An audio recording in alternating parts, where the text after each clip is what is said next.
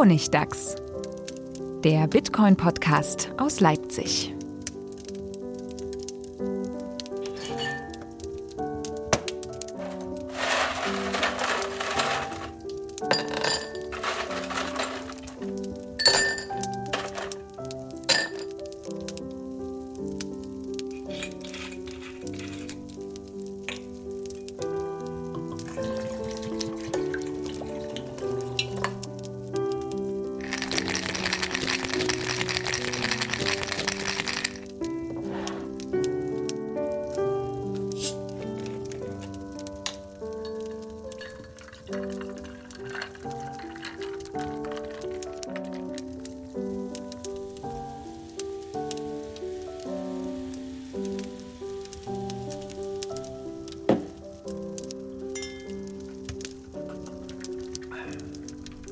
Willkommen, willkommen zur 26. Folge vom Honigdachs, dem Bitcoin-Podcast aus Leipzig.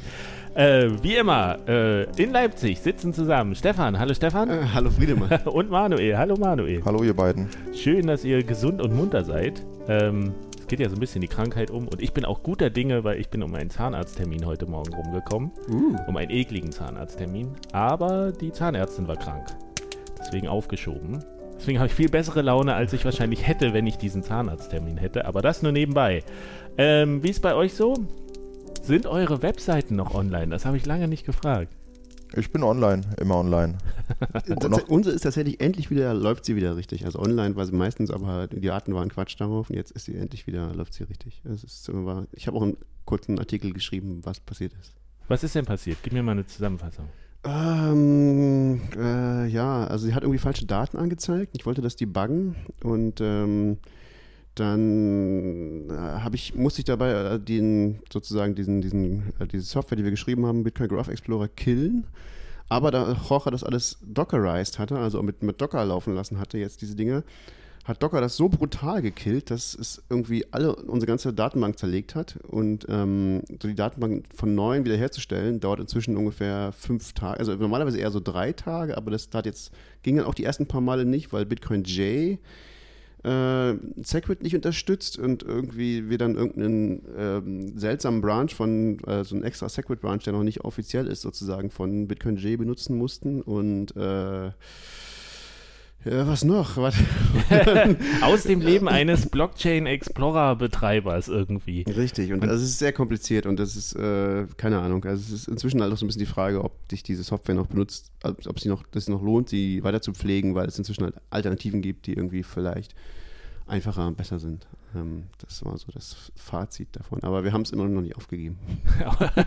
Aus Tradition und Bequemlichkeit. Du hast unerwartet wenig graue Haare, wenn ich sowas höre. Danke. Und wer technisch jetzt noch nicht ausgestiegen ist und gesagt hat, boah, ey, oh, so eine Folge wieder, für den gibt es gleich noch einen Nachschlag. Und zwar haben wir in der letzten Lightning-Folge äh, eine Frage oder eine Antwort auf eine Frage angekündigt, aber nicht geliefert. und, das, und das wurde uns gleich um die Ohren gehauen auch. So gemein, den, dass ihr das gemerkt habt. Ich habe gedacht, wir können es verheimlichen.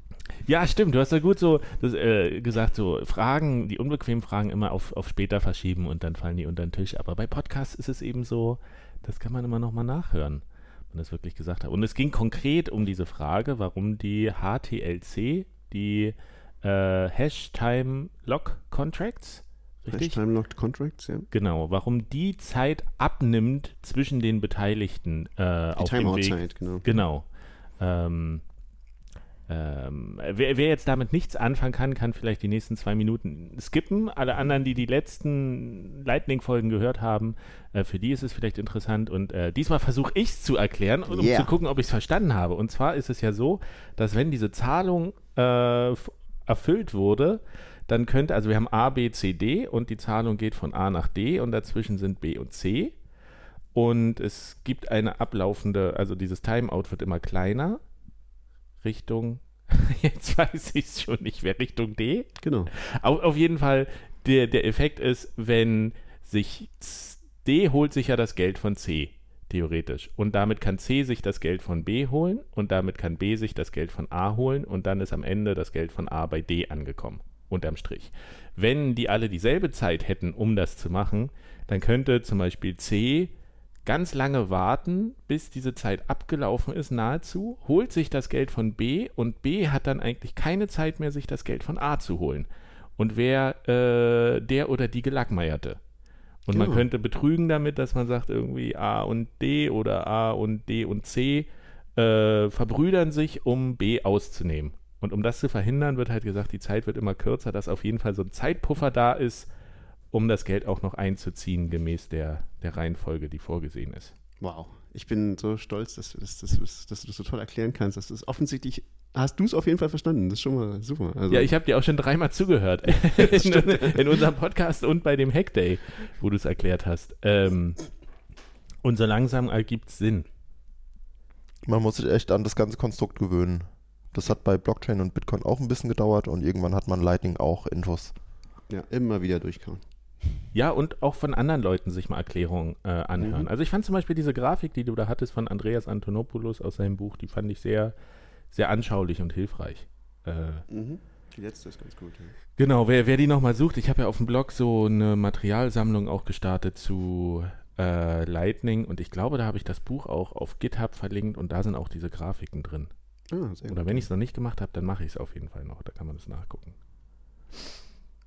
Cool. So, Aber Jetzt- eigentlich wollen wir heute ja was ganz anderes, was völlig nicht Technisches machen. Jetzt habt ihr es geschafft. Die, der, der harte Teil ist vorbei. abwarten, wie ich euch kenne, findet ihr immer noch ein, irgendwie eine Lücke, um reinzugrätschen. Aber tatsächlich, worüber reden wir heute, Manuel? Über Coins, über Altcoins, über Bitcoin und die Maximalisten. Und warum reden wir darüber? Weil es immer noch Gesprächsthema ist. Es ist unglaublich. Es gibt immer noch ganz, ganz viele Coins, die scheinbar ganz viel wert sind. Es gibt ja so, so Charts, sowas wie CoinMarketCap.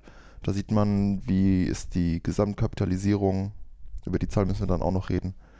Und wie hoch ist da der Anteil von Bitcoin? Und irgendwie, es ändert sich in den, es ändert sich da nicht viel. Ich habe ja vor einem, ich weiß nicht, vor einem Jahr oder so dachte ich, okay, Ethereum geht jetzt durch die Decke. Das ist nur eine Frage der Zeit, bis es extrem krass crashen geht und über 99% seines Wertes verlieren wird. Ist nicht passiert. Scheinbar. Hm. Warum? Ah, Warum nicht? warum nicht? Gute Frage. Und, und was bedeutet das? Na, das sind so Fragen, bevor wir jetzt zu tief einsteigen, äh, auch nochmal auf den Grund, warum wir hier darüber reden, ist, dass uns ja auch immer äh, gerne kollektiv vorgeworfen wird, dass wir, dass wir totale Altcoin-Gegner sind und alle Altcoins scheiße finden und äh, nur für die Tonne. Ähm, und das Wichtige, was man an dieser Stelle ja auch mal sagen muss, äh, wir haben hier keine kollektive Meinung, weil wir sind hier immer noch drei Leute, die die eigene Meinung haben.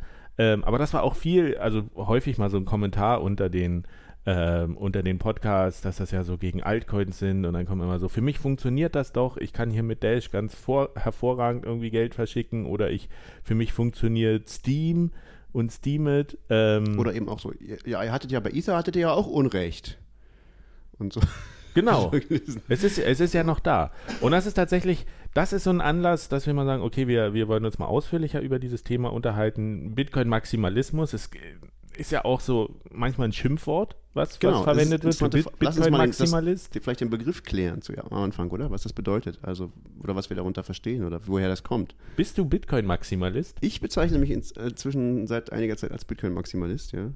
Ähm, das ist so ein bisschen wie, wie, wie diese, wie, wie schwul oder so, ne? Das ist auch so eine Zuschreibung, die irgendwie, also früher so ein Schimpfwort.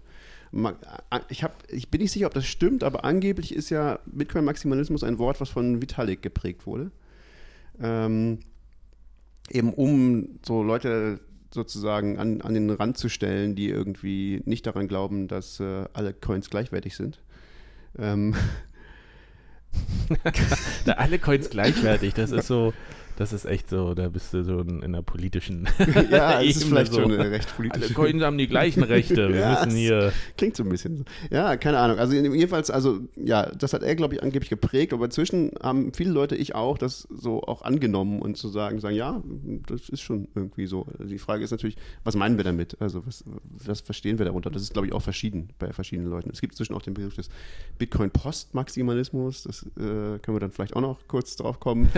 Aber vielleicht sollten wir auch- echt weit fortgeschritten irgendwie. Vielleicht sollten wir auch darüber, einfach weil du jetzt schon gesagt hast, wir sind ja verschiedene Leute. Also äh, wie, wie, vielleicht können wir ja jeder was dazu sagen. Also siehst du dich als, als äh, Maximalist, Friedemann? Ähm, nein, weil ich auch mit diesem Bitcoin-Maximalismus, ich kann das nicht eindeutig definieren, diesen Begriff. Auch weil ich gar nicht weiß. Also es gibt Bitcoin-Maximalisten innerhalb dieses Krypto-Ökosystems, die sich damit abgrenzen von anderen Altcoins. Es gibt aber auch Bitcoin-Maximalisten, die sagen, dieses gesamte Krypto-Ökosystem, was subsumiert wird unter dem Begriff Bitcoin, wird abgegrenzt gegen Fiat-Währung zum Beispiel, dass man sagt, ich äh, stehe total auf, auf äh, Kryptowährung. Ich habe ich hab heute gerade diesen diese eine das würde ich nicht als Bitcoin-Maximalisten bezeichnen. Aber ja, aber es gibt, nicht. es Okay, gibt Leute, die so würden sehen? das, die würden sich selber so sehen. Echt, ja? Mhm. Krass. Und die würden sich als Die te die Bitcoin-Maximalisten sind technisch nicht so, die sind technisch vielleicht nicht so versiert oder, oder haben halt eine andere Auffassung. Wenn man denen sagt, was ist Bitcoin-Maximalismus, würden sie sagen, ja, ich bin's,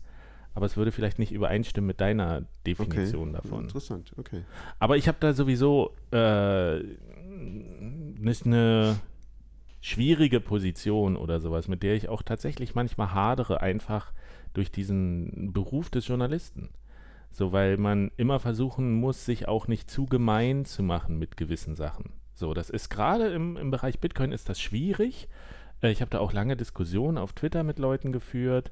Ähm, darf ich als, als Journalist, der ich über Bitcoin schreibe, Bitcoins besitzen oder nicht?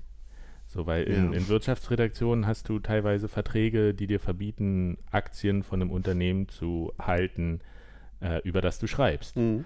So, und Bitcoin ist noch so klein, da kann ein Beitrag kann schon den Preis beeinflussen, positiv wie negativ. Und das äh, ist eine Interessenvermengung, die sich aber auch nicht vermeiden lässt. Aber äh, das Problem ist, es gab ja diesen Tweet zum Beispiel von dem Jihan Wu oder sowas, dem, dem Chef da von Binance, der gesagt hat, Nee, Jihan Wu ist der, stimmt, ist der von Ist Bitmain. Bitmain.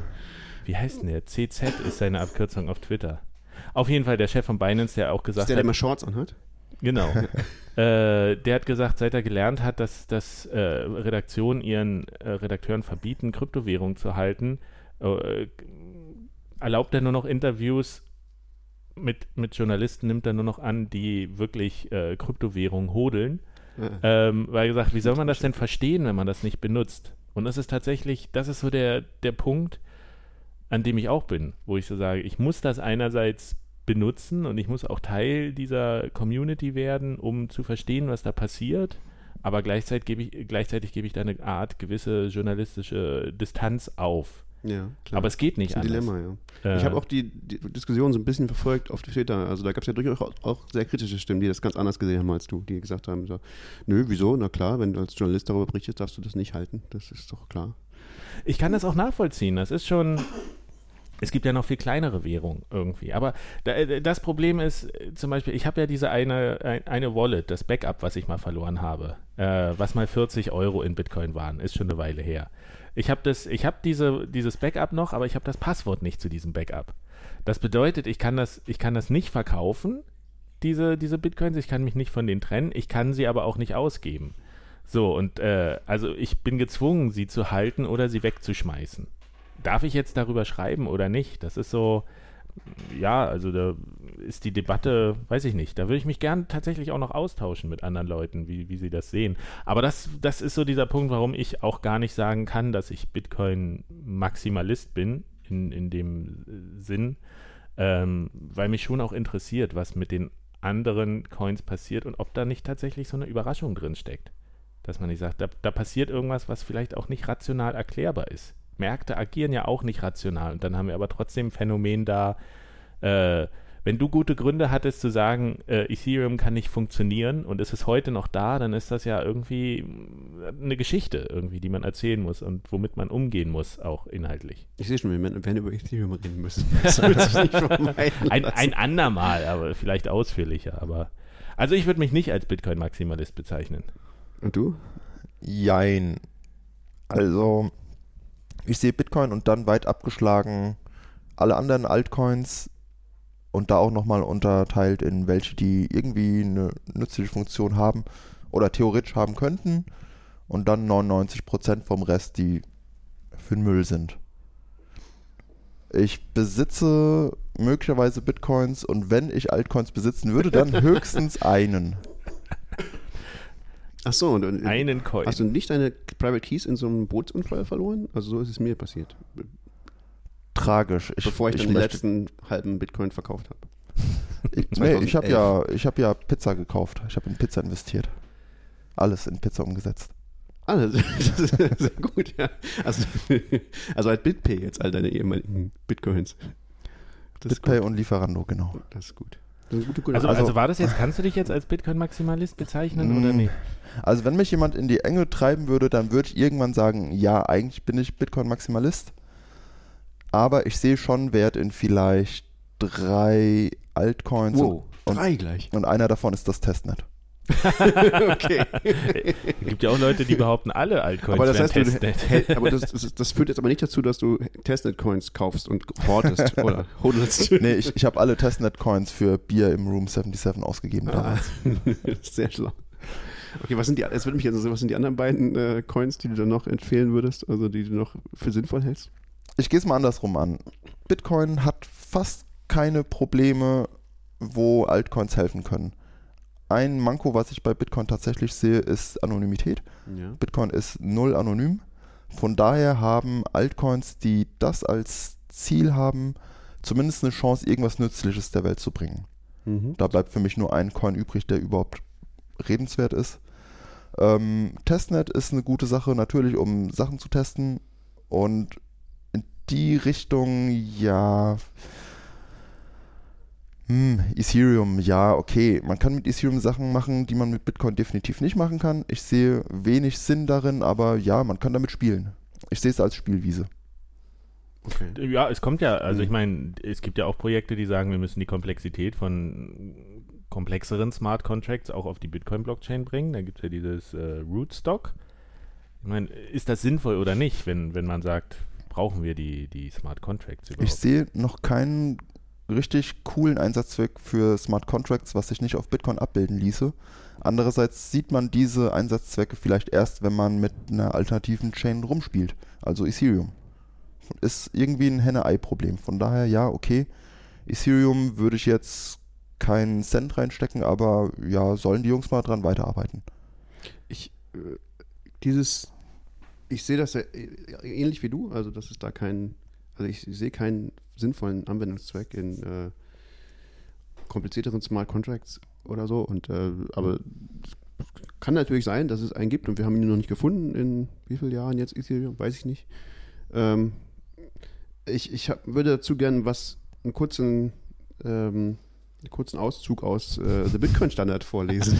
Jetzt wird's lyrisch. ich habe nämlich dieses wunderbare Buch äh, gerade gerade fer äh, fertig gelesen. Es ist tatsächlich ganz ganz schön. Könnt ihr euch mal durchlesen. Ähm, ich glaube, ich vermute auch, dass es demnächst auf Deutsch erscheint. Ich bin nicht sicher. Ist glaube ich noch nicht raus, aber ähm, da werden viele Argumente, wa- warum also für Bitcoin allgemein, aber insbesondere auch für Bitcoin-Maximalismus äh, gebracht, die, die ich gut begründet finde und äh, auch sehr nicht technisch begründet. Ähm, und hier, äh, genau, da geht es eben darum, so, da geht es mehr um, ähm, ja, was kann man denn noch machen mit so mit einer, sagen wir mal, einer öffentlichen Blockchain, ja? Also das so, so wie Bitcoin oder Ethereum oder so. Also es geht ja immer darum, die Behauptung, ja, Blockchain wird alles verändern.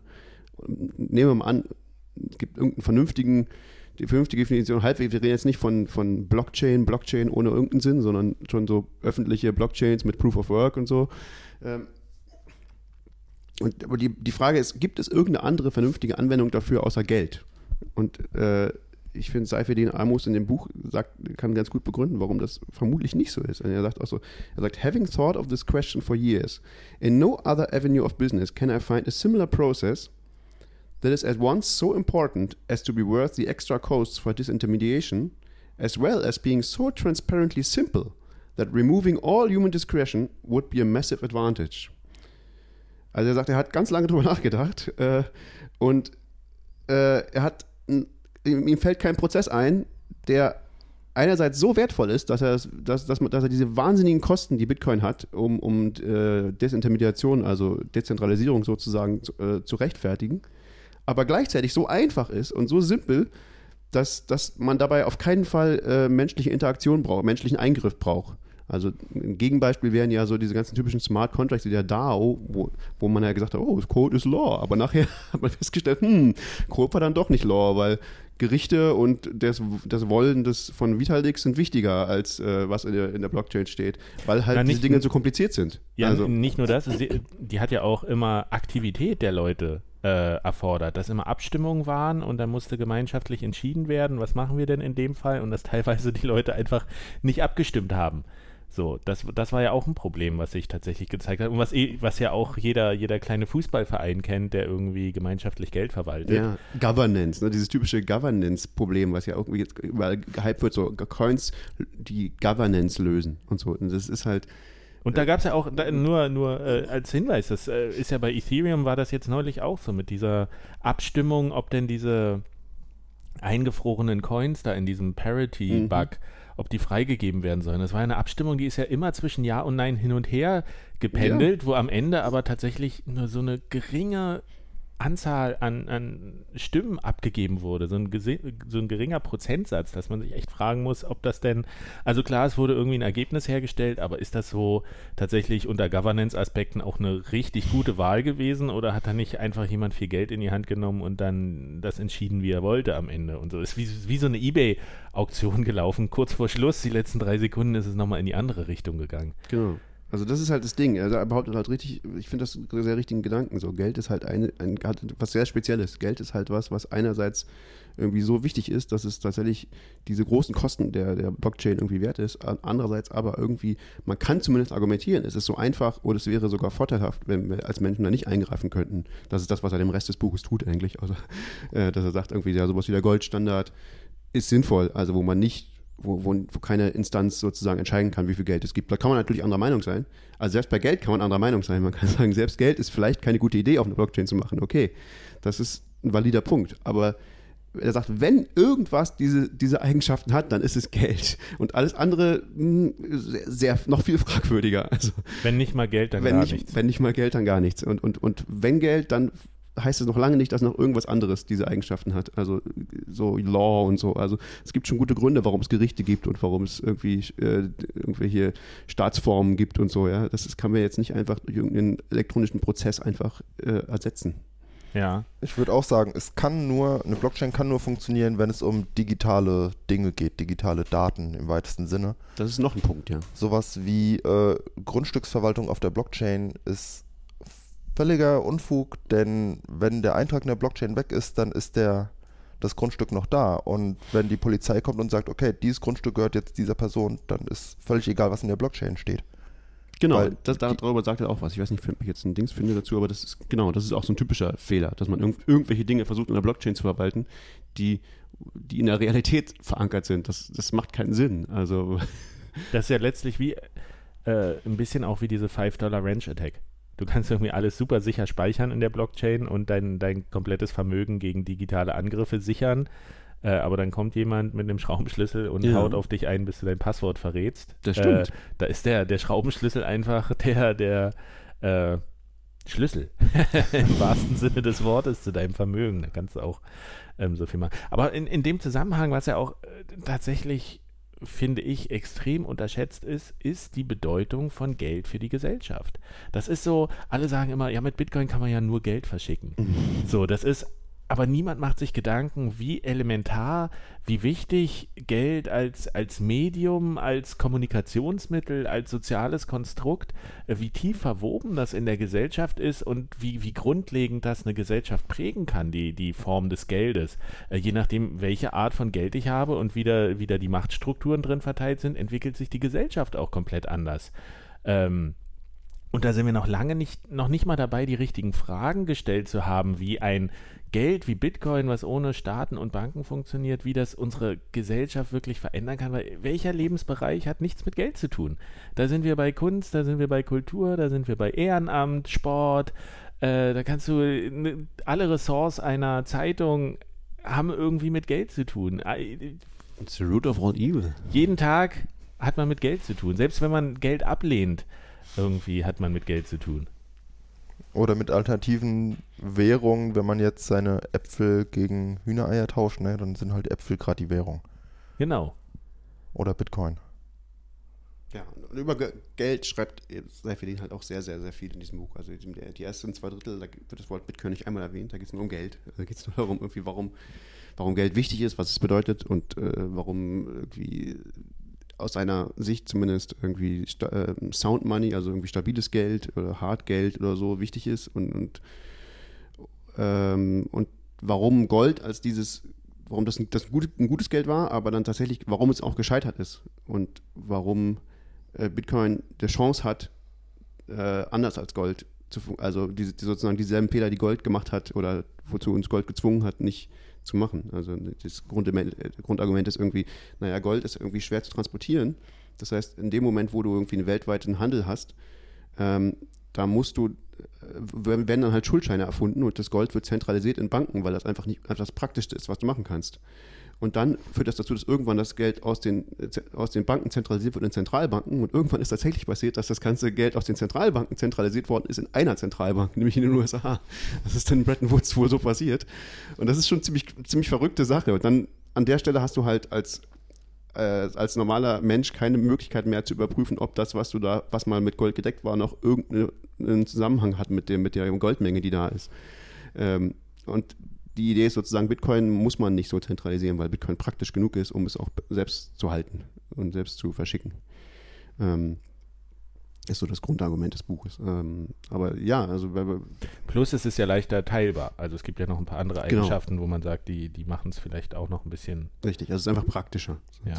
Genau. Was gibt es denn überhaupt noch so an digitalen Sachen, wenn wir uns darauf beschränken, die überhaupt es wert wären, in eine Blockchain zu transportieren?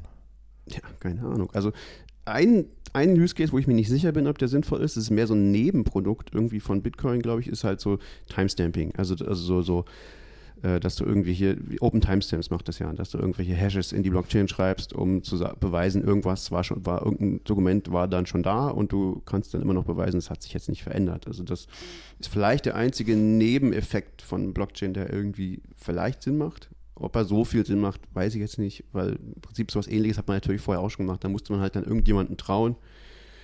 Äh, es hat jetzt vielleicht weniger Zugangshürden oder so. Also vielleicht gab, ist es, ist es in Venezuela, in Venezuela schwierig, jemanden zu finden, dem du trauen kannst. Das heißt, wenn du einen Timestamping-Service in Venezuela brauchst, dann ist das vielleicht ein guter Use Case. Weiß ich nicht. Aber ich glaube nicht, dass das wirtschaftlich so eine große Bedeutung hat.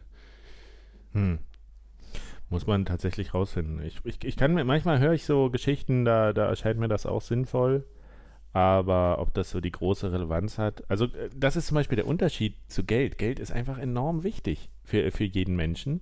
Äh, so ein Timestamping-Service ist so ein nettes Feature. Also es gibt ja, bei, bei Twitter gibt es so einen Bot, glaube ich, da kannst du sagen, hier, mein Tweet, timestampe den mal irgendwie Ja. in der Blockchain und dann tweetet er zurück, hier in dem und dem Blog ist das, steht das jetzt drin.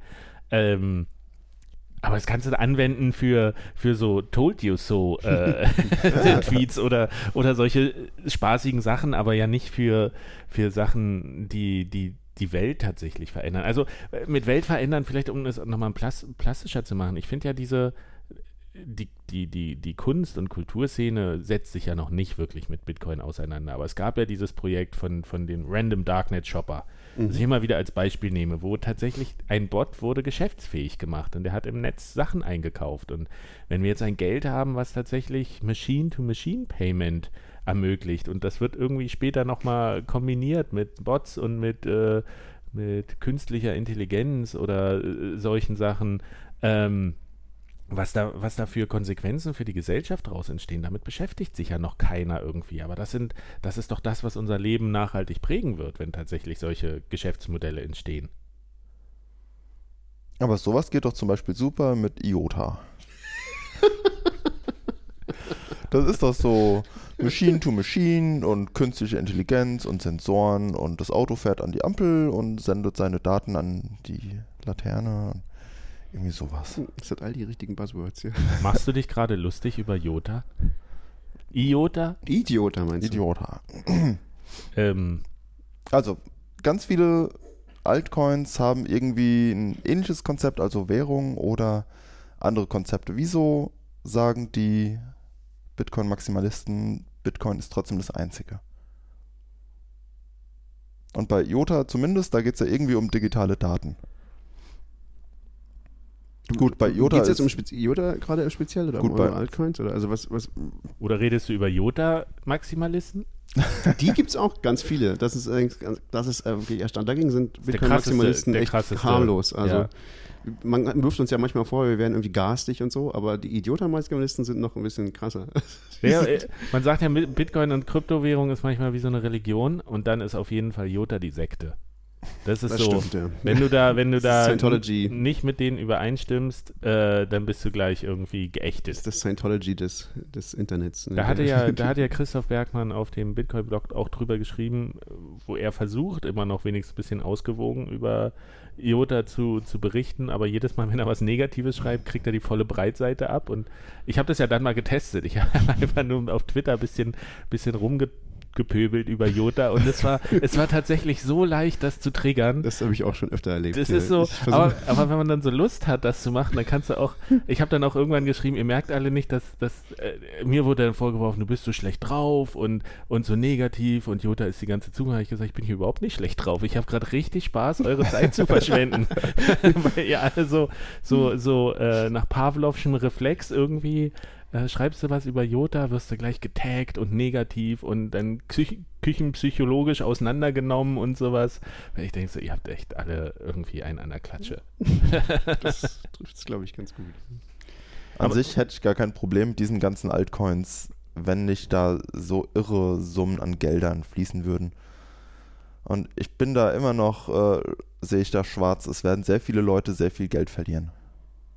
Das denke ich auch. Aber ja, ich weiß gar nicht, ob das mein Hauptproblem ist. Also ja, vielleicht, das, ich, ich weiß gar nicht. Also die, das gibt da, ja- das ist einfach, ich glaube, Bitcoin-Maximalismus entsteht ganz typisch für viele Leute, wenn sie länger dabei sind, wenn sie lang, länger, länger Dinge kommen und gehen sehen. So und äh, wir haben halt irgendwie schon sehr, sehr, sehr viele Altcoins kommen und gehen sehen. Also vielleicht auch nicht wirklich gehen, ja. Die gehen, die sterben ja nie. So. Dahin siechen.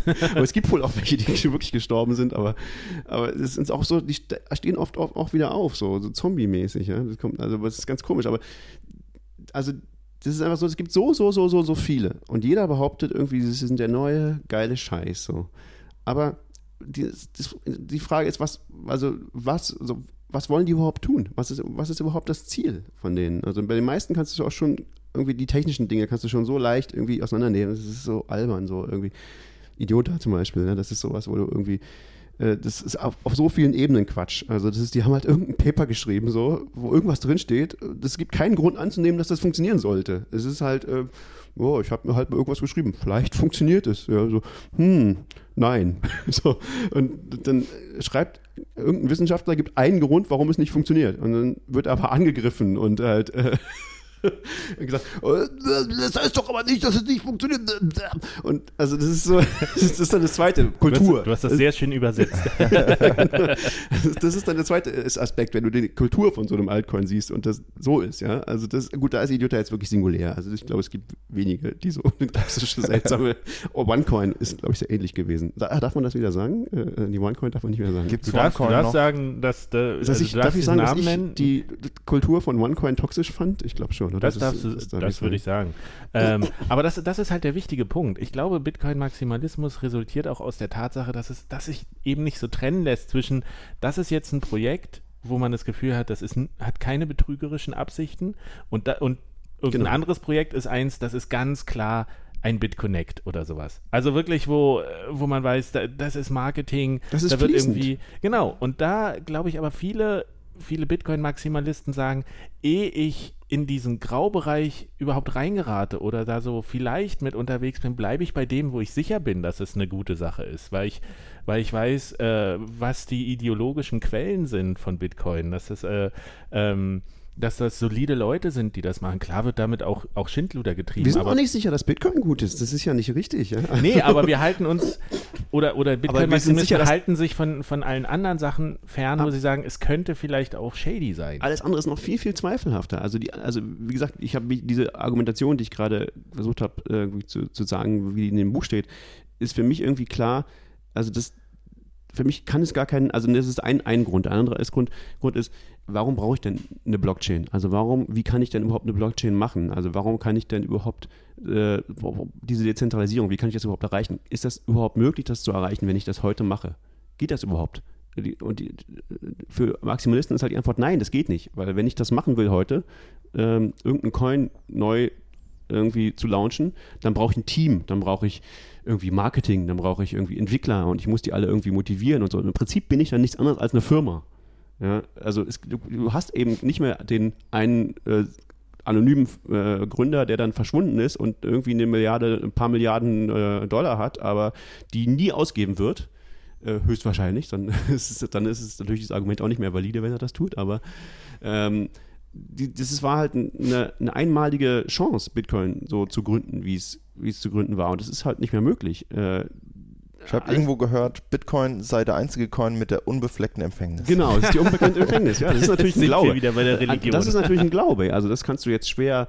Das ist was, was du, was du nicht. Das ist, glaube ich, nicht äh, quantifizierbar oder schwierig oder so. Aber ich glaube, es ist sehr wichtig zu sagen, äh, was ist denn der Unterschied zwischen Ethereum und ich mache jetzt Ethereum 2 auf mit meinem MySQL-Server zu Hause und äh, der funktioniert viel schneller und viel billiger als Ethereum, macht, hat noch mehr Features als Ethereum.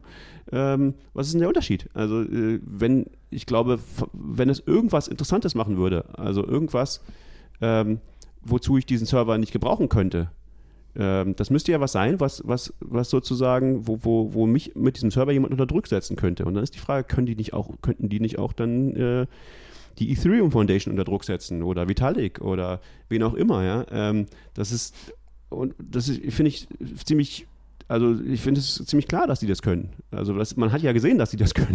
Also Natürlich. bei DAO ist genau das passiert.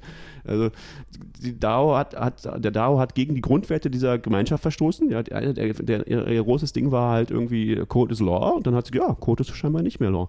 Also genau das ist passiert. Also die, diese Blockchain hat einfach keinen Sinn. Die kannst du genauso gut zu Hause auf deinem MySQL-Server betreiben. Das hat genauso viel Sinn. Also du kannst du natürlich, vielleicht ist sie so ein bisschen, weiß ich nicht, besser ähm, verteilt, sodass nicht das Ding nicht mal ausfällt oder so. Aber das kann man auch billiger haben. Da muss man jetzt nicht eine Blockchain für benutzen. Also die, die wahnsinnige Stromkosten hat und so. Das ist halt. Die Frage ist, macht eine Blockchain überhaupt Sinn für irgendwas anderes außer Bitcoin? Und ist es, wäre es überhaupt möglich, sie heute noch zu starten, wo es jetzt Bitcoin schon gibt, ohne diese unbefleckte Empfängnis? Und das sind halt so na, das werden wir doch bald mit EOS sehen. Dieses, dieses Megaprojekt, genau. des, dessen, die noch gar keine Blockchain haben, sondern selbst nur auf Ethereum laufen. Ja.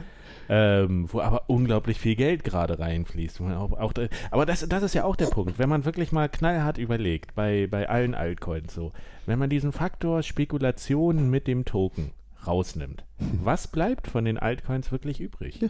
Was, was ist deren, deren äh, einmaliges Ding, was sie wirklich ähm, besonders macht. Und das äh, da bei den meisten wird es ganz, ganz dünn. Ja. Ganz schnell. Also sie sind da, um damit zu spekulieren. Da gibt es ja auch einige, da ist es ganz, ganz klar irgendwie, dass sie nur noch am Leben gehalten werden, um damit zu traden. Aber das ist ja keine Funktion irgendwie, die man tatsächlich braucht. Das ist Spekulation. Ähm, und ich meine, ja, also Litecoin. Litecoin hat eine Funktion, es ist so ist die, die, die, Spielwiese von Bitcoin. Ja, also es, es, das stimmt schon. Litecoin ist in gewisser Weise ein Testnet, ja. Und, Aber realer als Testnet, weil du wirklich auch mit Litecoin kannst du bezahlen hier. Vielleicht auch Bcash ist vielleicht auch so eine Art Testnet, ja. Äh, keine Ahnung. Also es ist vielleicht noch, ich weiß gar nicht, ob es ähnlicher ist als, Lite, als Litecoin und Bitcoin. Das ist beides recht ähnlich.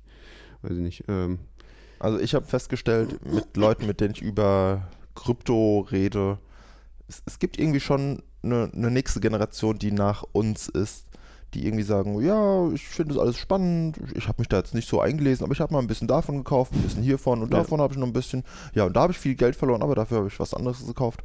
Die gehen ganz anders damit um. Die lesen sich keine White Papers durch, die verbringen nicht vier Stunden am Tag in den ganzen Foren, sondern die, die spielen einfach so ein bisschen mit, so völlig unbekümmert und auch mit einem ganz anderen Anspruch. Also die ersten Male, da, da da bin ich halt umgefallen. Wie kann man denn so mit seinem Geld umgehen und, und mit einem völlig anderen Interesse und Anspruch?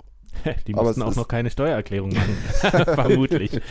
Das ist halt das Altcoin-Casino, ne? Und das ist, ja, das ist eine gute Frage. Also da, da, da kommen wir vielleicht zum Begriff auch Postmaximalismus, ne? Weil es gibt jetzt auf die Behauptung, Maximalismus ist irgendwie vorbei, es muss jetzt Postmaximalismus geben, weil es gibt halt die Beobachtung, Bitcoin hat jetzt nur noch, weiß ich nicht, wie es im Moment ist, 37 Prozent äh, Marktkapitalisierung und äh, vor dem Dominanz meinst du? Markt, ja genau, Dominanz, Marktdominanz in, den, in der Marktkapitalisierung. Und das, das, war halt vor zwei Jahren noch anders. Da waren es noch irgendwie 90 Prozent oder so, keine Ahnung. Und jetzt sind es halt nur noch weniger. Und das, und das die Frage ist, geht das wieder weg? Und ich hoffe ja immer noch, dass es wieder weggeht. also, äh, das ist, letztes Mal war das so in einem längeren Bear Market, da passiert das dann halt, dass alle anderen äh, Coins quasi auf Null gehen und Bitcoin halt nur auf ein Zehntel seines Wertes. Äh, und dann sind wir wieder bei 90 Prozent oder so, aber äh, wer weiß, ob das passiert. Also bis jetzt, keine Ahnung. Also das ist, das, das, das weiß niemand, aber es gibt natürlich Leute, die sagen, guck, ja, Bitcoin ist, äh, nicht mehr, hat nicht mehr diese Dominanz, also äh, ist Bitcoin nicht mehr so wichtig. Und man, muss, man muss irgendwie sehen, dass diese anderen Coins auch eine Bedeutung haben. Ähm, keine Ahnung, was, was, was würdet ihr dazu sagen? Ich, ich finde eine Sache immer, immer ganz schwierig, auch wenn, wenn, wenn über Bitcoin geredet wird. Ich, jetzt neulich hat ja auch äh, Warren Buffett nochmal gesagt, hier, Bitcoin ist Rattengift hoch poison. zwei. Oh, super geil. Irgendwie- Baby, das mit den Baby Brains fand ich noch schöner. Charlie Manga hat doch irgendwie gesagt, so Bitcoin ist so wie, wenn- wenn man, als, als wenn es irgendwie, wenn man wahnsinnig viel Geld da machen könnte, Babygehirne zu verkaufen. Das, genau, genau. Und das ist, ähm, ich, ich glaube, eine Sache, die, die nicht beachtet wird, ist, dass Bitcoin gilt ja in der Nicht-Krypto-Szene immer so als äh, Pars pro Toto. Also es wird immer äh, als, als der Begriff genannt, um alles zu beschreiben. Ich glaube auch, ähm, dieser, man könnte schon sagen, äh, Bitcoin ist Rattengift, aber ich glaube nicht, dass Warren Buffett tatsächlich Bitcoin meint, sondern viele andere Projekte in diesem Krypto-Ökosystem. Vielleicht auch eine Referenz auf ICOs. Vielleicht hat er das auch gesagt meinst und die er das Medien haben das wieder ein bisschen, bisschen vereinfacht. Naja, aber grundsätzlich ist es ja so, Bitcoin ist immer ähm, das, wo, wo eingeprügelt wird, wo man sagen kann, das, das ist dieses böse Krypto, das wird ja immer zusammengefasst unter dem Begriff Bitcoin, äh, wenn von außen auf, dieses, auf diese Kryptowelt äh, geachtet wird. Das hat neulich auch, da hat der Tagesspiegel geschrieben über, über äh, diesen Safe Droid äh, PR-Stand. Ich weiß nicht, ob er es mitbekommen hat. Was Das war war das so, die haben ein ICO gemacht, irgendwie ein deutsches Ah. Unternehmen, haben 40 Millionen eingenommen und sind dann mal äh, als PR-Stand sind die verschwunden, einfach offline gegangen.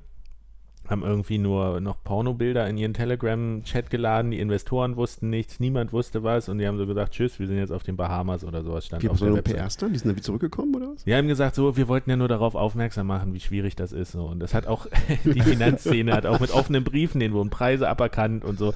Ähm, die haben da sehr, sehr Schön. empfindlich drauf reagiert, was, was ja auch verständlich ist. Aber der Tagesspiegel hat dann irgendwie geschrieben, ja, mit diesem Safe Droids dann da ermittelt jetzt, prüft jetzt auch die Staatsanwaltschaft Ermittlungen irgendwie. Und oben drüber war ein Bild von dem Bitcoin-Symbol, wo man sich so denkt, ey, das hat überhaupt nichts mit Bitcoin zu tun. Klar, das ist irgendwas mit diesem Krypto und äh, komisch und, und illegal und krude. Nee, nehmen wir einfach so ein Bitcoin mit. Und das meine ich damit. In der Öffentlichkeit ist das einfach, da wird das alles in einen Topf geworfen äh, und dann steht da Bitcoin drauf auf diesem Prinzip. Aber wenn du in, die, in, in das, in das Bitcoin-Krypto-Ökosystem einsteigst, ist Bitcoin ja, ist ja die solideste und stabilste und, und am besten dokumentiert, äh, dokumentierteste Variante. Und dann hast du ja da diese, eben diese Skala von Bitcoin bis äh, irgendwelche scammy Betrugsmodelle und dazwischen noch diese ICOs und alles, was, wo die Leute auch staunend davor stehen und nicht wissen, was das ist und wo diese ganze, ah, wo dieses ganze krude Zeug, die kryptischen Geschäftsmodelle passieren und ähm, deswegen ist es immer so ein bisschen schwierig. Ich glaube, wenn, wenn diese Altcoins tatsächlich von Warren Buffett so beim Namen genannt würden und und er sagen würde, äh, Yoda ist Rattengift hoch 2 oder sowas, oder Ethereum oder der ICO, dann wäre das schon wieder was ganz anderes. Und äh, ich, ich glaube, das hat auch damit zu tun mit dieser Marktdominanz. Also auf Bitcoin wird immer eingeprügelt, es bleibt aber trotzdem da. Ne? Und in dem Windschatten wachsen aber diese anderen, wenn die aber dieselbe Aufmerksamkeit und dieselbe Kritik und sowas erfahren würden wie, wie Bitcoin, wenn man das differenzierter betrachten würde, glaube ich, würden viele von denen nicht so hoch bewertet werden wie jetzt. Ja, das ist auch übrigens ein Argument, so ein typisches Maximalisten-Argument, zu sagen, so Bitcoin hat irgendwie neun Jahre allen möglichen Scheiß durchgestanden. Ja? Also da ist schon so viel drauf geprügelt worden von allen Seiten und, und Hack, Hacks und Angriffe und, äh, und hat so viel überstanden. Es hat nichts, hat auch noch was ähnliches irgendwie, äh, einen ähnlichen Track Record. Also das schon, das ist auch wieder ein Argument zu sagen, Bitcoin steht da raus. Also für mich ist es eben kein Kontinuum oder so, keine Skala, die sagt, okay, Bitcoin ist auf der einen Seite und auf der anderen Seite ist BitConnect und dazwischen ist alles schön irgendwie verteilt. Also, so, nee, dazwischen gibt es einen riesigen, riesigen Gap. Also, das ist so wie, es gibt irgendwie äh, Bitcoin und dann gibt es so einen Pool von allem anderen, was irgendwie, wo der Unterschied zwischen Ethereum und BitConnect ist für mich nicht groß. Also, ist schon, da ist schon irgendwie was, ja, da ist schon ein Unterschied, ja, und richtig, ja, aber der Unterschied ist ist minimal im Vergleich zum Unterschied zwischen Bitcoin und Ethereum. Das ist, das ist die Maximalistenposition. Ja, das, das, ist, das ist schon eine krasse Maximalistenposition, tatsächlich. Ich glaube, da würden auch viele dem nicht zustimmen. Ja, ich sehe schon ein, dass es Aber eine das- du kontroverse darfst- du Position darfst die ist. Meinung ich haben, sehe auf jeden völlig, Fall. ein, dass das eine kontro- kontroverse Position ist, absolut. Ja. Ähm, aber ich, ich glaube, dass sie gut begründbar ist tatsächlich. Ähm, ja, äh, genau, also du, du meinst, äh, also nochmal zurück zu diesem fallenden, zu der fallenden Marktkapitalisierung von Bitcoin, also äh, Marktdominanz sozusagen. Ja. Du meinst, es ist in der, in der, in der Außenwelt sozusagen, in der Nicht-Krypto-Welt, wie auch immer, ist es noch gar nicht so angekommen, dass es überhaupt noch was anderes gibt oder weiß ich nicht, da wird es eher das gar nicht wahrgenommen, dass es Naja, Unterschied wenn, wenn du so, äh, wenn du als junger Mensch auch rangehst und du liest dann so, äh, Bitcoin ist Rattengift hoch 2, sagst du dir, na geil, dann kaufe ich Ethereum. Ja, ja, das ist ja So. auch das korrekte, das korrekte Coin. Also da ist ja alles, die schont schont die Ja, Umwelt oder, oder, ich, und äh, oder ich kaufe Jota oder irgendwas, Oder aber, genau, das ist gut für aber genau das fördert das ja, obwohl, obwohl vielleicht mit dem Begriff Bitcoin alle Kryptowährungen gemeint sind und äh, Warren Buffett vielleicht genauso meint, Ethereum ist auch Rattengift hoch 2. es ist ein Missverständnis, glaube ich auch. Also ich glaube dass auch tatsächlich, ich glaube, dass in dieser, in dieser Marktkapitalisierung ganz viel Missverständnis drin. Also einerseits ein Missverständnis, also Unwissen ganz viel, aber andererseits auch, ähm, ich glaube, Postmaximalismus kann, es kann tatsächlich sein, dass das nie wieder mehr wird. Also dass das Bitcoin, was weiß ich, irgendwann nur noch 10% ähm, von dieser Dominanz hat oder weniger, keine Ahnung. Aber das ändert nichts an, der, an, der, an dem Wert, den Bitcoin hat. Und es ändert nichts, macht die, anderen Sachen nicht wertvoller. Also ist, ich finde, das ist irgendwie so, man kann das vergleichen mit, ähm, weiß ich nicht, ähm, mit irgend sowas wie, ähm, naja, sind, sind irgendwie drei Sterne-Restaurants, sind die super oder nicht? Man kann sagen, nee, ist, eigentlich sind die wertlos, weil die meisten Leute essen bei McDonalds. Ähm, klar, gibt es einen Markt für Scheißessen, ja, aber das heißt nicht, dass gutes Essen nicht gut ist. Also, Stand das auch in dem Buch? Interessante das stand da jetzt so nicht drin. Das, das ist mein eigener Vergleich, aber man könnte das mit allem Möglichen machen. Ja? Also, das, das, dass es irgendwie einen Markt für was anderes gibt, zum Beispiel einfach ein Casino. Also man kann ja sagen, okay, diese anderen Alt die Leute sehen das einfach als Casino. Und das ist ja, warum soll man ihnen das verdenken? Das ist ja ein legitimer Standpunkt. Wenn du siehst, okay, ah, geil, ich kann mein Geld verzehnfachen, wenn ich nur auf den richtigen Shitcoin setze. Das kann man ja manchmal an manchen, in manchen äh, unter manchen Bedingungen, dann warum soll man das nicht machen? Äh, Finde ich jetzt nichts irgendwie Verwerfliches. Ich sage nur, es ist, darum geht es bei Bitcoin irgendwie nicht. Das passiert zwar mit Bitcoin zwar auch, aber das ist nicht die, die Wertproposition. Von den Shitcoins ist es vielleicht die Wertproposition. Vielleicht gibt es da tatsächlich einen Markt dafür, für unreguliertes Casino, wo man irgendwie ganz viel Geld gewinnen und verlieren kann, ganz schnell. Und völlig legitim, sollen die Leute das machen, ja. Aber das heißt ja nicht, dass dadurch äh, das, was Bitcoin machen will, nämlich Geld zu sein, ähm, dass das irgendwie, dass es da überhaupt eine Konkurrenz gibt. Hm. Naja, es, ich fände es legitimer, wenn es einfach nur ein Casino-Coin wäre, aber die ganzen Ecos und Pre-Mines, wie es ja früher lief, das macht es für mich schon so doof, dass, dass die in Anführungszeichen Anleger oder Spieler, die werden alle verlieren. Ja, gut, wahrscheinlich schon. Statistisch gesehen zumindest. Aber da sind wir auch bei einem interessanten Punkt, äh, wa- was ich ja damals aus unserer Steuerfolge mitgenommen habe. Ähm, diese Aussage, nur weil wir irgendwie wissen, dass äh, keine, keine Umsatzsteuer auf Bitcoin-Verkäufe erhoben wird, und da sind wir genau bei dieser trennscharfen Definition, bedeutet das nicht, dass keine Umsatzsteuer auf Ethereum, Jota und Ja. Litecoin und all die anderen Coins erhoben wird. Und in der Folge, wenn man das ja weiterdenkt, ist es die größte Gefahr oder, oder Bitcoin könnte massiv wieder auferstehen, wenn gesagt wird, okay, wir haben Bitcoin einigermaßen ausdefiniert und wir wissen, es hat nur den einfachen Fall, äh, irgendwie Geld zu sein. Nur Geld zu sein. Ganz, ganz simpel. Aber Ähm, alles, was darüber hinausgeht, muss einzeln nochmal äh, reguliert oder irgendwie beschränkt werden. Und da könnte schon auch nochmal ein Holzhammer kommen und sagen, das, das artet uns jetzt hier zu sehr aus. Ich meine, was haben wir über 6 Milliarden, die allein dieses Jahr schon in ICOs investiert wurden. Ja. Und ich glaube, je größer das wird, umso größer wird die Gegenredaktion, äh, die Gegenreaktion eben werden, äh, da was zu verhindern, was tatsächlich eine Gefahr auch für den Anleger sein kann, wo man ja sagen kann, naja klar, viele Leute können in diesen ICOs sehr viel Geld verlieren, weil die auch betrügerische Absichten haben. Und wenn da aber dann eine Regulierung kommt, die sehr drastisch ist oder sehr pauschal vielleicht auch gegen Altcoins, äh, dann könnte das denen sehr ähm, schaden einfach. Wie zum Beispiel in China geschehen. Da sind ICOs verboten. Pauschal. Bang. Mhm.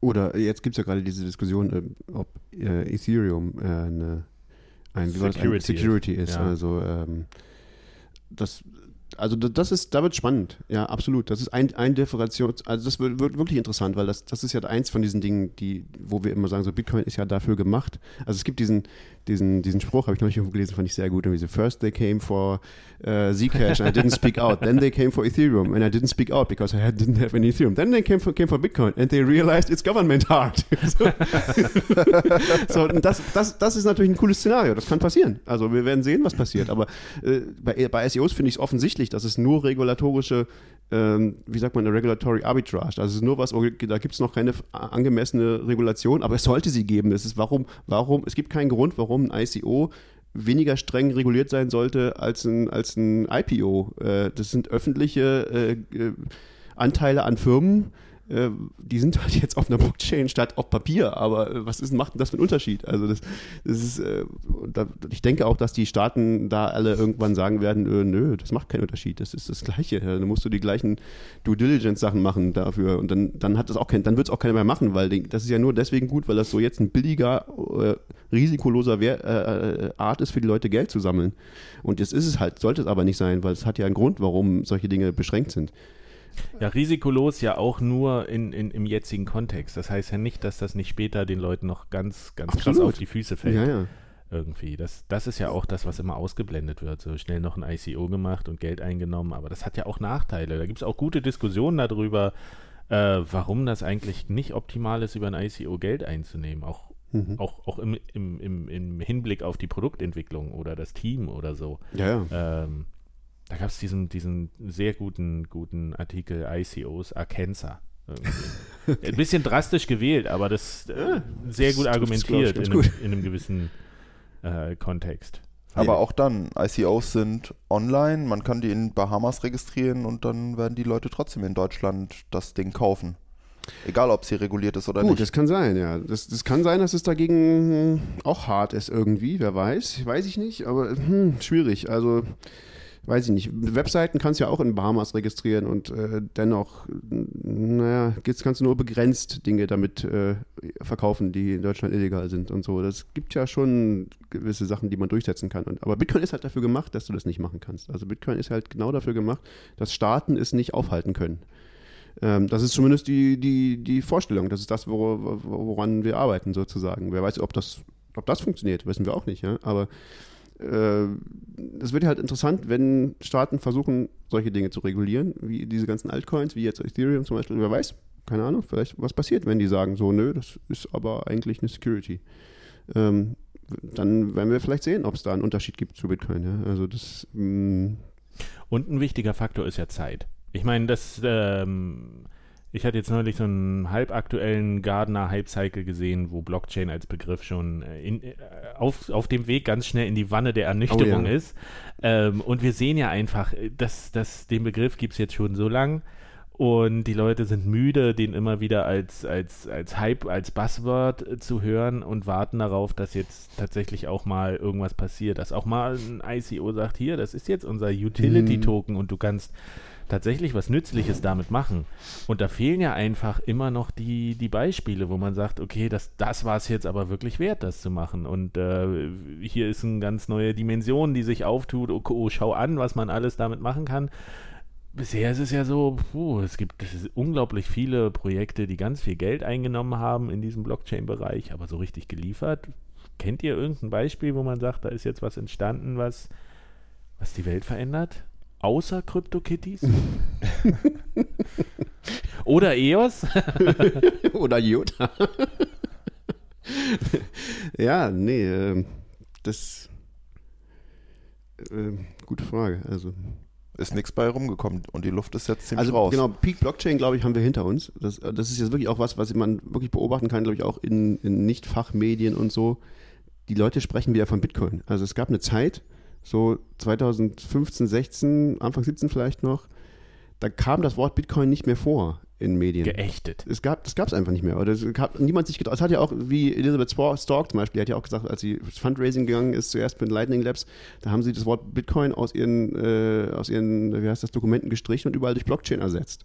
Äh, und inzwischen haben sie es wieder rückgängig gemacht. Und das ist was, was du jetzt ganz oft siehst, dass die Leute wieder von Bitcoin reden. Also die gerade hat die äh, wer war das? Die größte Börse der Welt? Äh, Die New York New York Stock Exchange, glaube ich, gesagt, sie wollen jetzt einen Bitcoin Trading Desk machen und haben unter anderem auch gesagt, Ethereum ist ihnen noch zu heiß wegen der regulatorischen Unsicherheit.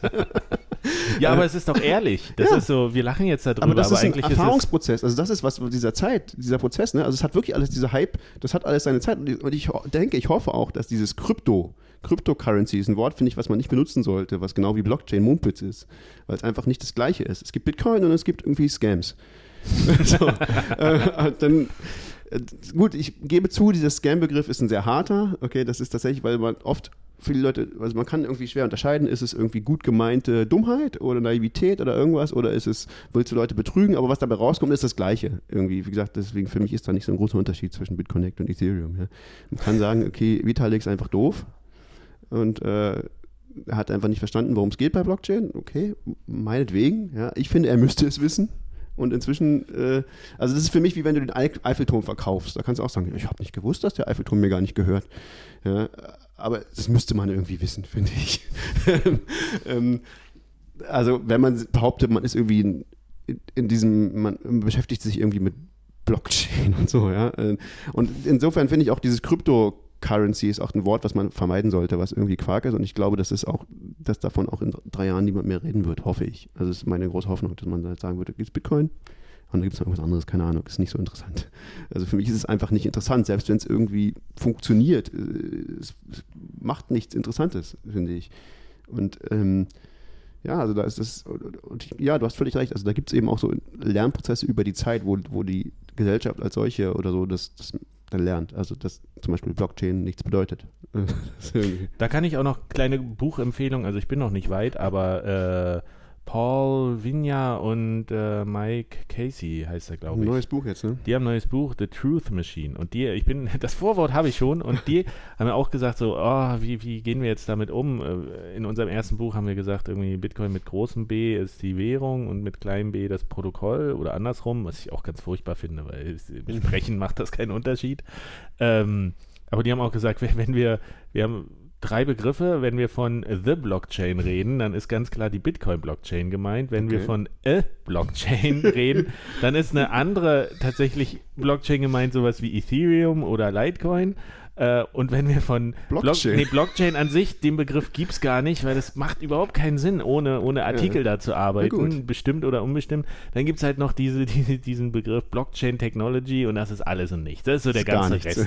Ja, naja, das ist, ist wie ich benutze Computer. Genau, Seifedin schreibt darüber auch ein ganzes, ganzes, äh, ganze äh, Absatz. Aber das ist ganz wichtig, das eben immer, immer wieder zu betonen, worüber man dann eigentlich redet, weil man darf den Begriff Blockchain ja auch nicht verbrennen. So, es gibt die Blockchain und die macht Ja, ganz tolle Sachen. Aber sie ist halt, ja, aber du musst sie schon verstehen. Und wenn jetzt alle so genervt sind vom Blockchain, dann kommt das auch wieder negativ, wirft das ja zurück. Ich finde halt, die Differenzierung ist ganz wichtig. Wir müssen, wir müssen bei Bitcoin und anderen Altcoins müssen wir irgendwie differenzieren und wir müssen auch diesen Blockchain-Begriff endlich wieder zurückerobern. ja, in ich finde, der Weise. ist halt gar nicht so bedeutend. Also das ist halt irgendwie ein technisches Detail, wie Bitcoin funktioniert, das die meisten Leute nicht wissen müssen und das auch nicht besonders genial oder so ist. Äh, eigentlich sogar ziemlich doof. So, es ist irgendwie, ja, wäre schön, wenn wir es irgendwie eleganter machen könnten, wissen wir aber nicht wie. So. ähm, und das ist halt, deswegen finde ich, äh, es macht, es, man, man verliert eigentlich nichts, wenn man das Wort nicht benutzt, außer im, im technischen Zusammenhang, wenn man da darüber reden will bei Bitcoin. Aber sonst, ähm, Äh, ich wollte noch mal kurz darauf zurückkommen, weil du eben gesagt hast, äh, ja, wenn, wenn doch so, äh, das wäre doch mal schön, wenn so ICOs jetzt mal kommen würden und ihre Utility-Token mal sagen, ja, hier ist jetzt unsere, unsere tolle App und äh, hier kannst du mit den Utility-Token was Tolles machen. Äh, da habe ich, finde ich, auch einen sehr schönen Absatz in diesem, äh, in dem Bitcoin-Standardbuch dazu. Er sagt da irgendwie, But the notion that new web apps require their own decentralized currency is the desperately naive hope that somehow unsolving the problem of lack of coincidence of wants could be economically profitable. Das ist ein sehr komplizierter Satz, aber den finde ich sehr, sehr schlau. Kannst du ihn nochmal übersetzen? Ich versuche nochmal zu übersetzen. Also die, die Idee, dass neue Web-Apps ihre eigenen äh, dezentralisierten äh, Eigen, äh, Währungen brauchen, ist die verzweifelte, naive Hoffnung, dass man irgendwie, dass irgendwie das, das, das rückgängig oder un, ununsolving, ist ein Wort, was es glaube ich nicht gibt, aber das sozusagen das, äh, eine Lösung wieder äh, so, so, tun, als würde es keine Lösung geben zum, zum Problem von äh, Lack of Coincidence, also dass, ähm, dass, dass, wenn du was tauschen willst, dass der andere nicht das gleiche haben will, wie, wie äh, was du gerade hast. Ah, ne? ja. Das ist ja das, was, was Geld löst. Das Problem, das Genau. Geld löst, ist, dass, dass man irgendwie ein Ding hat, womit du alles kaufen kannst und Ja. nicht, nicht warten musst, bis der andere deine Hühner kaufen will, wenn Ja, du. Äh, wenn du gerade einen Haarschnitt brauchst. Das ist das, was Geld löst. Und er sagt so, naja, wenn man jetzt irgendwie, man, man, wenn man solche Web-Apps, äh, Token benutzt, dann hofft man irgendwie, dass man irgendwie dieses, dieses, diese Lösung, die Geld ist eigentlich, dass man die wieder rückgängig machen kann ähm, und damit davon irgendwie profitieren. So, weil Ne, klar, du brauchst ein Silo und bist dann wieder der Intermediär, der in der Mitte ist. Ähm, das ist eine absurde Idee. Also, es ist aber erstaunlich, wie, wie verbreiten, wie sich dieser in, in, die, in diesem Kosmos, der sich so der Dezentralisierung und der Auflösung und Abschaffung von Intermediären ähm, verschrieben hat, wie die, die Schaffung von Intermediären nur in, in einem anderen Gewand äh, so eine Konjunktur haben kann. Das, Das ist total faszinierend. faszinierend. es ist absolut wirklich faszinierend. Also das, ja, es ist spannend, aber man kann nur hoffen, dass es nur ein, nur ein Hype ist, nur ein Trend ist, der auch wieder vorbeigeht. Na, Geduld. Das ist, das ist äh, das, das große Thema, ähm, ja auch generell. Das hat auch mal jemand gesagt beim Hodeln. Das Schwerste daran am Hodeln ist nichts zu machen und abzuwarten und zu sagen, das, das löst sich von alleine. Ständig anzufangen und umzuschichten und zu sagen, ich will hier das und das und ich verpasse hier einen Trend. Ähm, das ist äh, viel leichter, als zu sagen, ich bleibe hier passiv und warte und vertraue darauf, dass das dass Bitcoin sich zum Beispiel durchsetzt wieder, dass das nicht überrannt wird von irgendwelchen anderen Altcoins.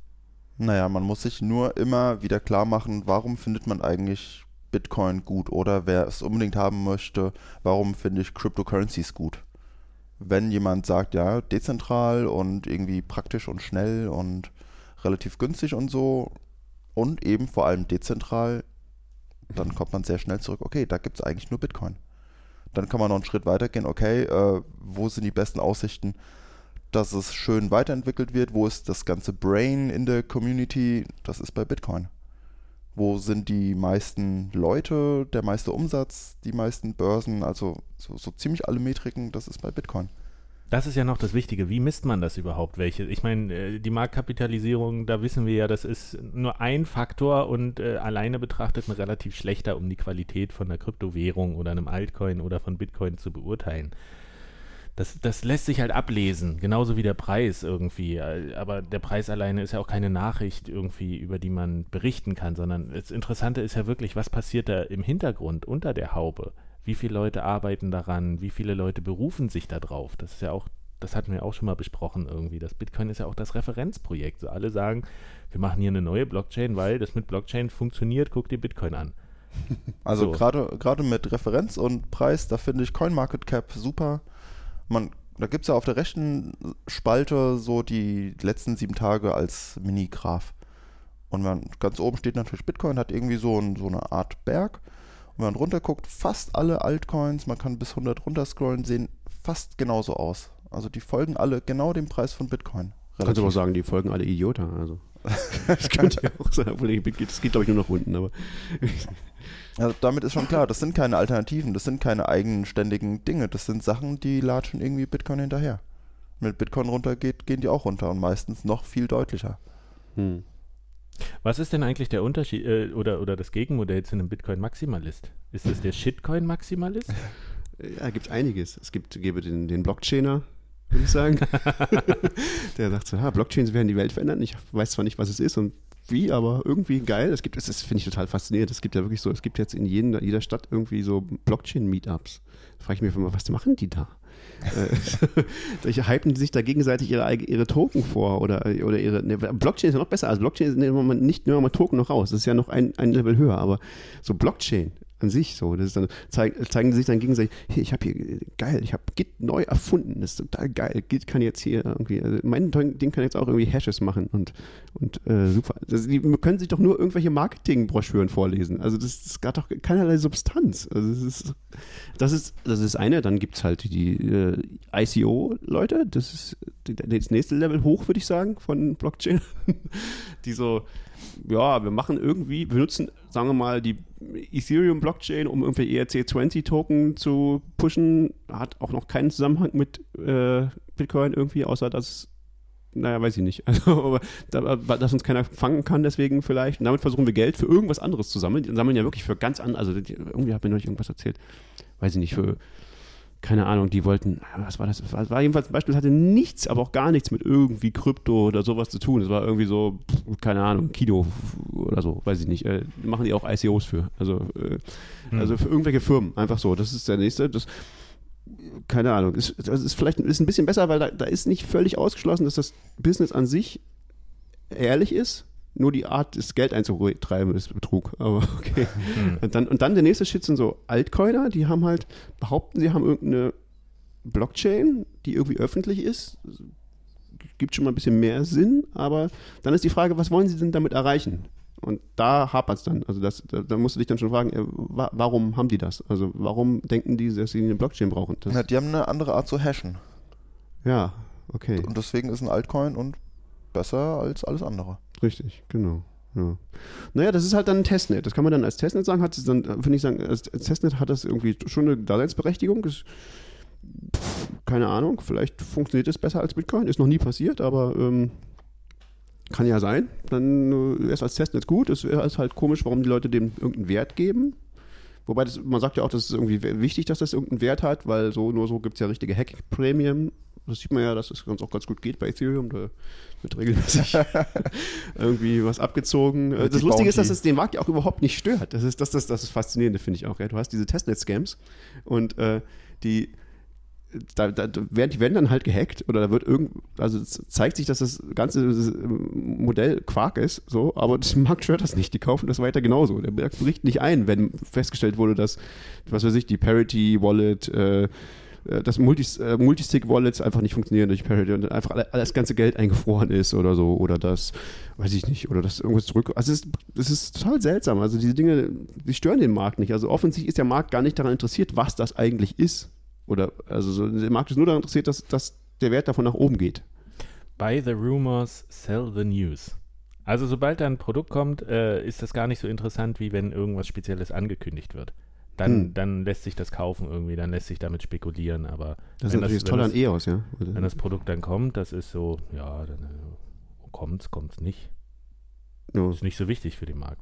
Ja, das ist ja auch vielleicht richtig. Ich meine, vielleicht ist es ja auch völlig richtig. Also vielleicht ist es ja wirklich die Killer-App von Bitcoin und all diesen ganzen Dingen ist geil zu spekulieren zu können, weil vielleicht entweder braucht das niemand, dieses solide Geld, oder es funktioniert nicht. Also man kann es, wenn die Staaten werden es irgendwann doch zerschießen oder die, den Staaten ist es eigentlich völlig wurscht. Ich könnte auch meine eigene MySQL-Datenbank, wohl das ist, glaube ich, widerlegt. Also ich meine, die Leute haben hier so Liberty, Dollar und so ein Zeug probiert mhm. und dann sind sie in den Knast gewandert. Also du musst schon zumindest irgendwie so eine Pretense haben. Also darum ist, du musst schon irgendwie sowas wie eine Blockchain haben, dass du nachher sagen kannst, uh, ich war ja nicht ich, es war die Blockchain, die das Geld gemacht hat. ähm, also so, vielleicht reicht das, ja. Vielleicht reicht das dann zu sagen, du machst das Gleiche, wie wenn du einmal SQL-Server machst, du bist, machst eine Firma, die das dann betreibt und machst so, aber du, so wie Ripple oder so, und sagst aber, äh, ja, aber das ist eine Blockchain, ich kann da, kontrolliere das gar nicht. Und dann, vielleicht reicht das. Und dann, dann ist natürlich irgendwie, vielleicht ist es richtig, dass, äh, dass dann Bitcoin kein Alleinstellungsmerkmal gegenüber Ripple oder irgendwas hat, so, weil. Das wird sich zeigen. Das, das wird sich zeigen, ja. Aber Bitcoin nimmt halt eine sehr, vielleicht eine sehr, sag mal, pessimistische, ob, oder weiß ich nicht, also äh, einerseits pessimistischer, einerseits die, nimmt Bitcoin die Position ein, die Staaten werden es versuchen, es äh, ähm, oder irgendwer wird versuchen, es, es zu beenden und gleichzeitig aber auch eine sehr optimistische Position, nämlich wir können das verhindern. Wir versuchen dagegen was zu tun. So, und das ist halt jetzt, das ist der Unterschied irgendwie, glaube ich. Okay, wir sind, wir sind schon wieder relativ fortgeschritten in der Zeit. Ähm, habt ihr noch dringend Sachen, die ihr, die ihr dem anfügen wollt? Also insgesamt bin ich relativ entspannt mit, auch mit die, diesen 37 Prozent, naja, was soll's. Aber was mich interessiert ist, was passiert, wenn Lightning wirklich großflächig benutzt wird. Dann wird sich zeigen, okay, wie reagieren die Altcoins und die Market Cap und sowas. Das, das ziehen die anderen Altcoins nach. Ist Lightning einfach genug, dass es in den anderen Altcoins implementiert wird? Oder werden 80% der Altcoins komplett in der Versenkung verschwinden, um dann später als Zombies wiederzukommen? Ja, mal gucken. Oder sind sie kompatibel eben, dass man sagen kann über Atomic Swaps, ich weiß nicht, genau. welche, welche, welche Altcoins sind theoretisch? Mindestens Litecoin und Bitcoin kann man austauschen. Naja, eigentlich alle, alle die von Bitcoin abge, äh, abgewandelt sind, sozusagen, kannst du, wobei, äh, ja, du, Lightning funktioniert nicht auf Dingen, wo du wo, äh, auf, auf äh, Coins, wo du die Malleability nicht behoben hast. Also auf Bcash zum Beispiel funktioniert das so nicht. Ja. Ähm, aber Coins, die sozusagen Segwit oder sowas haben, also irgendein Malleability Fix und so die Standard, äh, so ein paar ganz einfache ähm, Kommandos sozusagen im Skript, also die so wichtige Sachen für Smart Contracts ermöglichen, wie irgendwie das ne, irgendwas zu verzögern. Mit denen kannst du es theoretisch machen und bei den meisten, die meisten sind eh Bitcoin-Clones, also sind einfach nur, äh, das heißt, mit denen geht das sowieso. Ähm, also mit, zumindest mit, mit allen, die inzwischen Segwit übernommen haben, müsste es ohne Probleme geben, dass du, dass du einfach Lightning darauf nutzt. Und ja, das ist natürlich auch ein, ein also ich, ich habe auch schon diese Vision gehört, dass Leute sagen, ja, es wird demnächst ein Universum von verschiedenen Coins geben. Du kannst die alle sofort gegeneinander austauschen, äh, atomisch und jeder kann, jeder betreibt seinen eigenen Coin. Es ist auch irgendwie völlig egal, dass der dann irgendwann, dass, dass der halt von einem anderen äh, durch irgendwelche Angriffe kaputt gemacht werden kann, dann ist der halt kaputt, dann war er halt nicht so wichtig. Und äh, ja, aber trotzdem ist die Frage, warum brauchst du die dann? Also, ja. also selbst wenn, wenn man sagt, es ist technisch möglich, dass es so viele gibt und die sind noch leichter untereinander austauschbar und alles, ist, ist doch, wenn trotzdem die einzige Funktion Spekulation ist, dann erschöpft sich das doch irgendwann. Wer weiß, ich. vielleicht auch nicht. Also vielleicht ist Spekulation oder sowas inhärent menschlich wichtig ist, dass du sozusagen der, der beste Weg, um möglichst viele Coins parallel zu haben, also irgendwie, die lösen ja in einer gewissen Weise auch irgendwie das Skalierungsproblem, ja. Wenn du keine Blockchain viel benutzt, sondern nutzt halt eine Million Blockchains, löst, ist auch eine Möglichkeit, das Skalierungsproblem zu lösen. Kommt jetzt erstmal einem nicht besonders elegant vor. Ähm, aber vielleicht ist das tatsächlich irgendwie der, der, der Weg, der der Menschheit am nächsten liegt, weil dann halt, weil jeder halt irgendein Incentive hat, seinen eigenen Shitcoin zu promoten. Und manche sind halt dabei erfolgreicher und manche nicht. Also ich finde das irgendwie eine dystopische Vision, ich würde das nicht. Aber manche Leute sagen, das ist ganz toll. Äh, keine Ahnung, das wissen wir nicht. Ja? Also das ist halt, so viel würde ich schon sagen. Ich glaube daran nicht, aber es ist. Die ist Leute, die es politischer sehen, sowas wie Free Money und Geld und Staat zu trennen, ich glaube, die sind da ein großer Fan von. Ja, die wird, aber die sind, da gibt es auch verschiedene Meinungen. Die sagen, also nicht viele sagen, glaube ich, also die meisten würden, glaube ich, trotzdem sagen, die würden dem klassischen Maximalismus folgen. Also der klassische Gedanke von Maximalismus sozusagen, warum, also bevor es diesen Begriff Maximalismus gab, bevor es Vitalik gab wahrscheinlich, äh, war ja irgendwie, Bitcoin wird sich deswegen durchsetzen, weil äh, bei dem Geld ist das halt so, dass Dinge, dass die, das Größte sich durchsetzt. Das ist halt sehr wichtig. Das, das Wichtigste bei dem Geld ist, dass es jeder benutzt sozusagen. Mhm. Ähm, und das gibt halt diesen, wie heißt das, die, diese, ähm, das, das, was irgendwie quadratisch wächst, diese. Meinst du Netzwerkeffekt? Ja, das ist ein anderes Wort für Netzwerkeffekt, keine Ahnung. Also es gibt sozusagen, was mit der Anzahl der, der, der Verbindungen wächst und nicht der Anzahl der, der Leute. Ähm, ich vergessen mal, gibt es irgendein so Wort für äh, Metcalf, Metcalfs. Äh, ja, genau, Law. Law Metcalfs genau. Law. So, sowas. Solche, das ist so der klassische, die klassische Begründung, so die allererste sozusagen, zu sagen, okay, wahrscheinlich macht es gar nicht Sinn, irgendwie, oder sagen wir mal, ein, ein Alternative zu Bitcoin müsste so, müsste ganz extreme, muss ganz extreme äh, ganz extrem Gegenwind über, über, überwinden, nämlich diese, diese First uh, Runner Position, dieses, dieses, dass Bitcoin zuerst da war und, und einfach den größten Netzwerkeffekt hat. Und das ist so das Klassische. Und jetzt gibt es halt, das ist der klassische Maximalismus, deswegen sagt man, glaube ich, jetzt Postmaximalismus, weil man jetzt die Beobachtung hat, hm, vielleicht ist das ja gar nicht so, weil, es, weil Bitcoin hat ja, ist zwar immer noch das Größte, aber ähm, ist nicht mehr so dominierend wie früher. Aber genau das ist der Punkt. Die Leute, die jetzt ein bisschen mit Ether spekulieren, denen ist doch völlig egal, ob der Nachbar das auch akzeptiert. Die wollen einfach nur den Kurs steigen und fallen sehen. Für die gibt es gar kein Netzwerk, sondern nur den Kurs. Das ist meine Erklärung. Ja, vermute ich auch. Okay, also was, was ganz wichtig ist, nach dieser Folge werden, äh, sind, wir haben ja quasi die Schleusen geöffnet für noch mehr Kritiker und für all die Nicht-Bitcoin-Maximalisten. Oh. Äh, also ich weiß ich nicht, ich gehe davon aus, dass schon jetzt noch einiges an Feedback kommen wird. Meinst du? Ähm, ich würde fast dazu aufrufen, jetzt zu sagen, äh, wenn, wenn ihr eine fundierte andere Meinung habt, und mit, mit andere Meinung meine ich jetzt nicht sowas, was die tatsächlich eigene Erfahrung Jota-Leute schreiben. äh, du, äh, irgendwann und du wirst schon sehen und dann wird es alles übernehmen, so Punkt. Wo man sich so denkt, aha, und was war jetzt der, das Argument da drin? Ähm, also falls ihr wirklich eine fundierte andere Meinung habt, lasst die uns ruhig wissen. Ähm, wie gesagt, wir, es ist vielleicht klar geworden, wir anhand der Erfahrungen, die wir jetzt gesammelt haben über die letzten Jahre in diesem Ökosystem, trauen wir Bitcoin am meisten zu, ähm, haben aber schon Überraschungen, zumindest in kleineren Maßstab gesehen. Und die können ja auch wiederkommen und auch interessant sein. Also wir haben jetzt auch nicht die Weisheit mit Löffeln gefressen, aber äh, machen uns da schon länger Gedanken dazu. Falls ihr irgendwas wisst, was wir nicht wissen, was tatsächlich relevant ist. Shitcoin.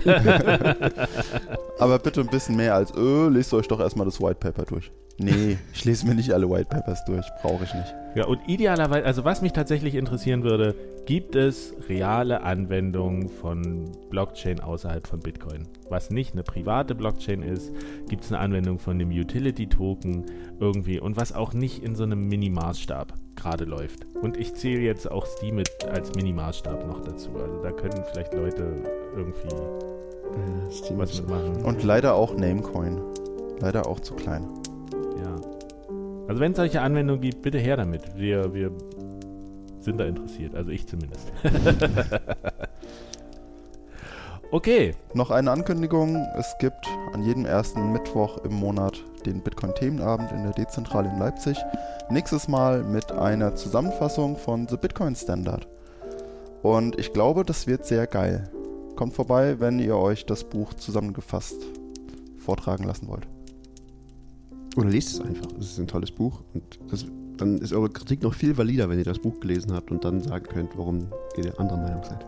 Okay, also ihr dürft nur äh, Kritik, Kritik üben, wenn ihr das Buch gelesen habt selber. Dann musst du auch noch lesen.